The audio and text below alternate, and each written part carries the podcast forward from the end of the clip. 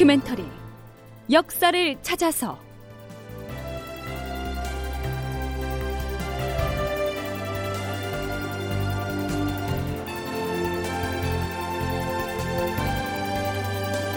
제 895편 선의를 둘러싼 선조와 유성룡의 감론을박. 극본 이상락 연출 최홍준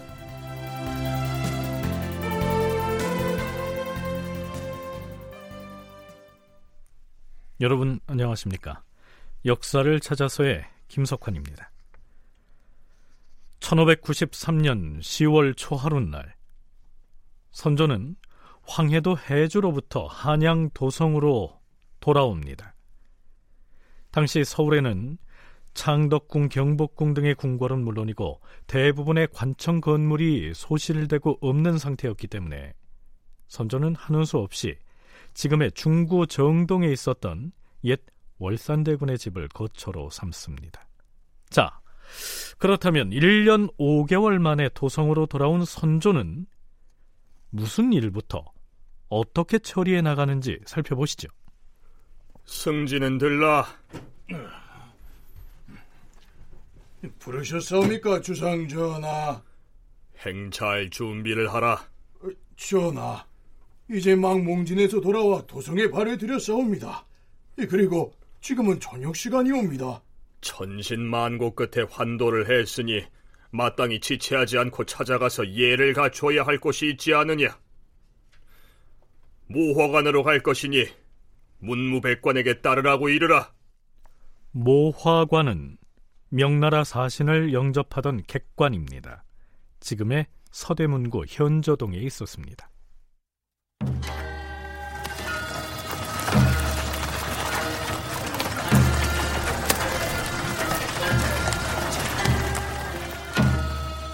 임금이 대소신료들과 정릉동의 행궁을 출발하여 모화관으로 향하였다. 임금은 모화관에 이르러 중국 황제가 있는 쪽을 향하여 네 번 절을 하는 사배례를 행하였다. 다시 백관을 거느리고 종묘로 향한 임금은 종묘 앞에 이르러서는 옷을 갈아입고 곡을 하였다. 선조는 일단 상국으로 받들던 명나라 황제에게 예를 표한 데 이어서 종묘를 참배함으로써 다시 서울로 환도했음을 고하는 신고식을 마친 것입니다. 물론 종묘 참배에 앞서서 모화관으로 찾아가서 명나라 황제에 대한 예를 갖춘 것은 너무 과한 사대가 아닌가 이렇게 여길 수도 있겠으나 명나라 군의 의지에서 일본과 전쟁을 치르고 있는 시기였다는 사실을 상기를 하자면 뭐 일면 이해할 만도 합니다.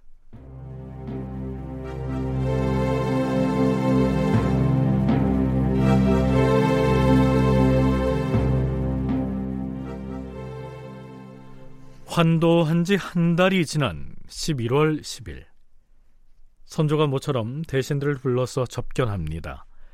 해주에서 함께 온 좌의정은 일본군의 정세를 살피기 위해서 남쪽으로 내려갔고요.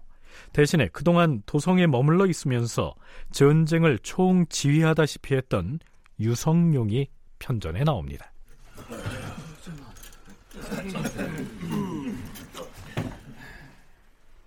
임금이 편전으로 나아가서 영중추 부사 심수경과 영의정 유성룡을 인견하였다. 승정원에서 좌승지 장훈익과 주서 홍준, 그리고 홍문관에서 대교 심은과 검열 박동선 등이 함께 나와서 입시하였다. 참고로 해주에서부터 따라온 영중추부사 심수경은 이때 나이가 78으로서 팔순을 목전에 둔 원로였습니다. 자, 선조로서는 이 어전 회의가 처음으로 정무를 살피는 자리인데요. 무슨 얘기를 꺼내는지 들어보시죠. 지금 과인에게는 매우 답답하고도 절박한 일이 있다. 세자에게 왕위를 전이하는 내선에 관한 일인데 환도 이전에도 수차 거론했기 때문에 그 연유를 다시 설명할 필요는 없을 것이다. 내가 서울에 와서 그 얘기를 입에 올리지 않은 것은 깜빡 잊고 있었던 것이 아니다. 광해군에게 왕위를 넘기겠다는 그 선의 파동을 환도 이후에도 이어가겠다 하는 의지를 밝힌 것이죠.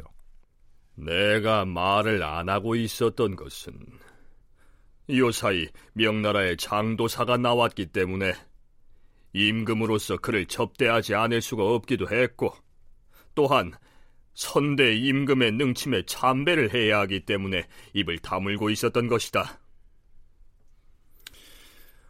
오늘은 경들을 친히 불러 당부하는 것이니 경들은 선의의 절차를 시행하도록 하라. 그러자 영중추부사 심수경이 나섭니다. 이 일에 대해서는 이전에도 전하께서 여러 번 전교를 하시기는 하였사오나 환도를 한 마당에 오늘 또다시 선의 문제를 전교하시리라고는 신등은 미처 생각지 못하고 있었사옵니다. 명나라의 장도사가 마침 도성에 있으니 과인의 뜻을 그에게 구하고 싶다. 전하, 아직 선대 임금의 능침에 참배하는 예를 다 갖추지 못하셨사옵니다. 또한 외적도 아직 우리 땅에서 물러가지 않았사옵니다. 이런 터에 지금이 어찌 선의 문제를 논의할 때이겠사옵니까? 해주에 계실 때에도 신등이 이런 뜻을 수차례 전해 올렸사옵니다.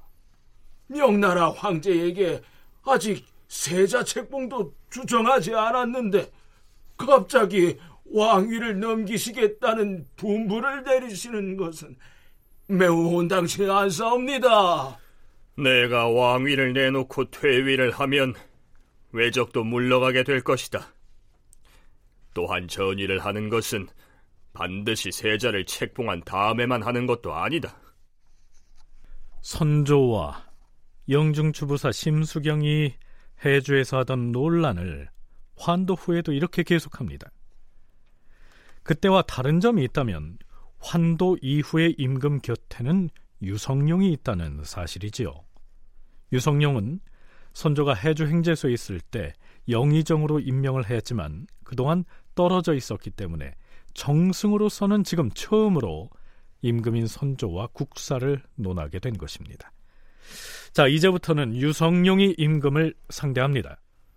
전하, 신은 지난해 7월부터 전하와는 떨어져 외방에 있었기 때문에 전하께서 해주에서 여러 번 선위하시겠다고 전교하신 것을 미처 듣지 못하였사옵니다.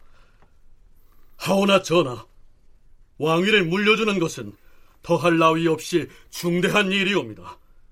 이처럼 국가가 어렵고도 위태한 때를 당해서는 군신 상하가 힘을 합하여 적을 물러가게 해야 하옵니다. 전하께서 혹 옥체가 심히 편치 못하시다면 이러한 계책을 생각해 볼 수는 있을 것이나 지금처럼 어렵게 국선을 꾸려가는 시기에 어찌하여 이런 중대한 일을 단행하겠다 말씀하시는 것이옵니까? 자, 과인이 여기 작은 종이장에다 선위에 관한 뜻을 간단하게 적었는데 이것을 장도사에게 살짝 건네주려고 하였다. 그런데 오늘 얘기가 나왔으니 경들에게 말하지 않을 수 없게 되었다. 경들은 우선 이 글을 읽어보라. 그런 다음에 과인이 장도사에게 친서로 전달할 것이다.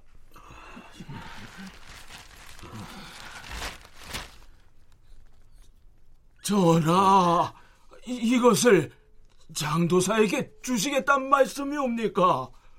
장도사는 중국 황실의 정식 사신도 아닌데 이런 글을 전해주신다는 것은 주, 주상 전하 지금 도성에 들어와 있는 장도사는 중국의 사신이 아니라 관량관일 뿐이옵니다. 헌데 우리 조선의 임금이 그자에게 이처럼 중대한 국사를 들려줄 수는 없는 것이옵니다. 왕위를 계승하는 일은 지극히 중대한 국사이옵니다. 다시 생각하시옵소서 참고로 여기서 말하는 장도사란 요동도사 장삼외를 일컫습니다. 심수경과 유성룡이 그를 두고 명나라의 공식적인 사신이 아니라 관량관에 불과하다고 했는데요. 관량관은 군량의 수송을 담당하는 명나라의 정이품 관리입니다. 자, 그렇다면 이 논쟁은 어떻게 진전될까요?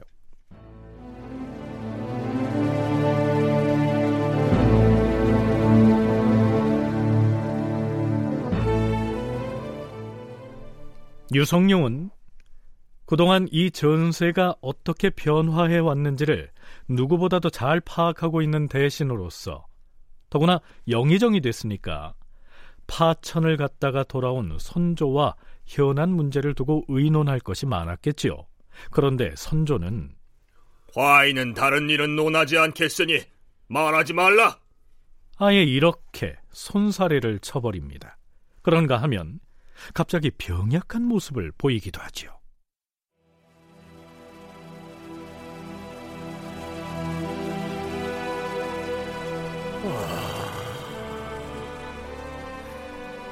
지금 나는 기력이 모두 소진되어서 내 한 몸을 지탱하기도 어려운 실정이다.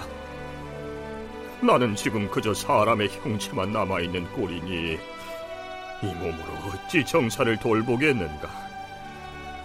그래서 선의를 하지 않을 수가 없다고 말한 것이다. 마침 중국 사신이 여기 왔으니 아무래도 그 문제를 미리 말하는 것이 좋을 것이다. 왕좌에서 내려오겠다는 이 결심은 오늘 실행하지 못하면 내일 해야 하고 이달에 하지 못하면 세 달에 할 것이다. 과인의 병증이 심하다는 것을 경들은 왜 고지 듣지 않는 것인가? 과인의 곁을 지키는 내관이 여기 있으니 물어보면 알 것이다. 나는 지금 털옷으로 몸을 감싸고 있어서 겨우 신체를 보존하고 있으나 몸의 반쪽을 움직이지 못하고 시력도 나빠져서 주변을 살필 수가 없고 귀는 잘 들리지 않고 언어가 창란되는 증상까지 나타난다. 그런데 나란 일은 하루하루 갈수록 더욱 번다해지니 더더욱 지탱할 수가 없다. 다른 생각은 없고 나는 다만 빨리 물러나기를 바랄 뿐이다. 자, 절절하지요. 선조의 말대로라면 그가 앓고 있는 질환이 매우 심각한 상황일 텐데요. 하지만 지켜보는 신하들의 눈에는 그렇게 안 보였던 모양입니다. 영의정 유성룡이 작심을 하고 나섭니다. 전하, 장도사란 사람은 경략 송응창이 보낸 사람이옵니다. 송응창은 이미 우리 조정의 신용을 잃었는데 어떻게 그가 보낸 사람에게 이러한 국가의 중대사를 말할 수 있겠사옵니까? 선의를 즉시 거행해야 한다. 그렇게 한 다음에 세자가 남쪽으로 내려가는 것이 합당하다. 전하께서는 여기 도성에 계시고 세자를 남쪽으로 내려보내는 것이 합당할 것이옵니다. 나는 하루가 급하다. 주상 전하! 이처럼 어려움이 겹치는 시국에 좌의정 윤두수는 남쪽으로 내려갔고 정승으로선 신 혼자 조정 일을 담당하고 있는데 밤낮으로 생각해 보아도 어찌해야 할지를 모르겠사옵니다. 영의정의 직을 사퇴하겠으니 다른 사람을 가려 뽑아서 정승에 임명하시옵소서. 보다 못한 유성룡이 사퇴 카드를 던집니다. 선조는 이렇게 대꾸하죠. 세자에게 선의하겠다는 이 일은 경을 영의정으로 임명한 뒤에 과인이 말한 것이 아니라 이미 예전 정주 행제소에 있을 때부터 말한 것임을 하늘도 알고 있다. 그러니 경은 돼지 운운하지 말라. 자, 그런데요. 이때 유성룡이든 그 누구든 선조에게 전하의 뜻이 그러하시다면 이제 세자인 광해군에게 왕위를 넘겨서 이 난국을 수습하게 하시고 주상전하께서는 뒤로 물러나시어서 옥체 회복에 진력하시옵소서. 자, 이렇게 말했다면 어떻게 됐을까요? 멀리는 태조 이방원 때부터 숱한 국왕들이 선의파동을 일으킨 바가 있지요.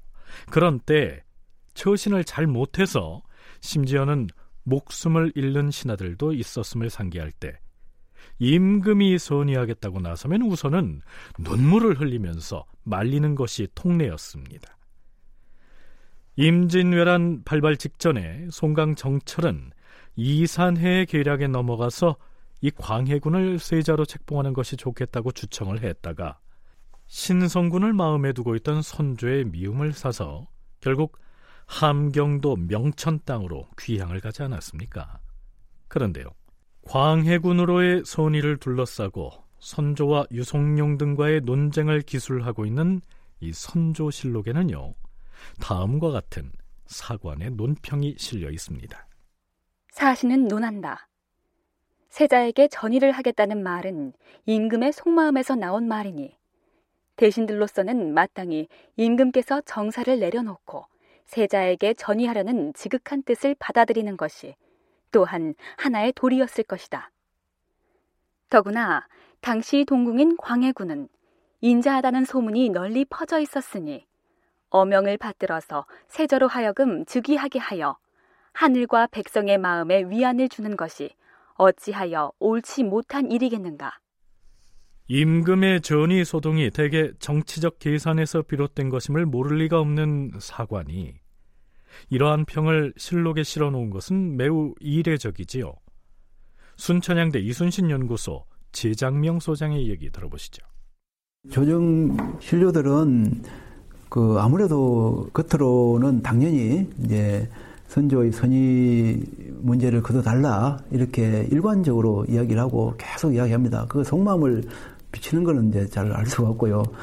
그런데 사관 입장에서는 그 선조가 선의를 결정한 그 진위를 선조 진심으로 이제 판단한 것 같아요. 진심으로 판단했으면 그러면 그걸 신하들이 올바른 신하들이라면 지금 광해군이 굉장히 능력이 한데 그냥 받아들여가지고 하면 되지. 왜 그걸 자꾸 막아가지고 이렇게 더 일을 난처하게 하느냐. 이제 이런 측면에서 사과는 선조가 바른 걸 그냥 그대로 인식을 한 게 아닌가.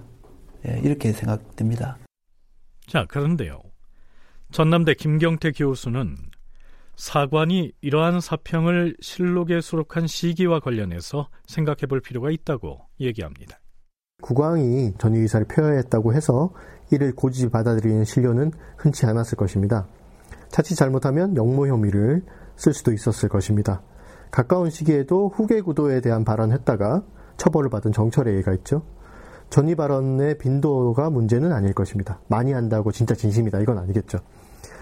다만 이제 이 선조실록 사론을 쓴 사관이 당대 인물인지 아닌지는 알 수 없지만 당시에도 사안마다 언관들은 고든 발언을 하곤 했습니다. 그런데 이때 그 고든 발언을 하던 언관 중에도 그러십시오 하고 나선 이는 없었던 것이죠.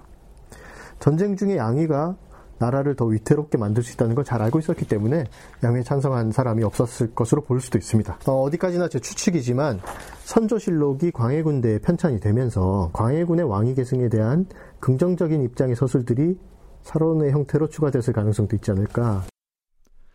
앞에서 소개한 사평을 쓴 사관은 선조 당대 편전에서 임금과 신하들의 공방을 받았었던 그 사관이 아니라는 것이죠. 뒷날 광해군 제위기에 선조실록 편찬 작업을 담당했던 사관이 이러한 사평을 실록에 삽입했을 것이다. 이런 추론입니다. 자, 그래서 결국 어떻게 됐냐고요? 우리가 이미 그 답을 알고 있듯이 이때의 선의 논쟁은 결국 소동으로 끝나지요. 다큐멘터리 역사를 찾아서 오늘은 여기까지입니다.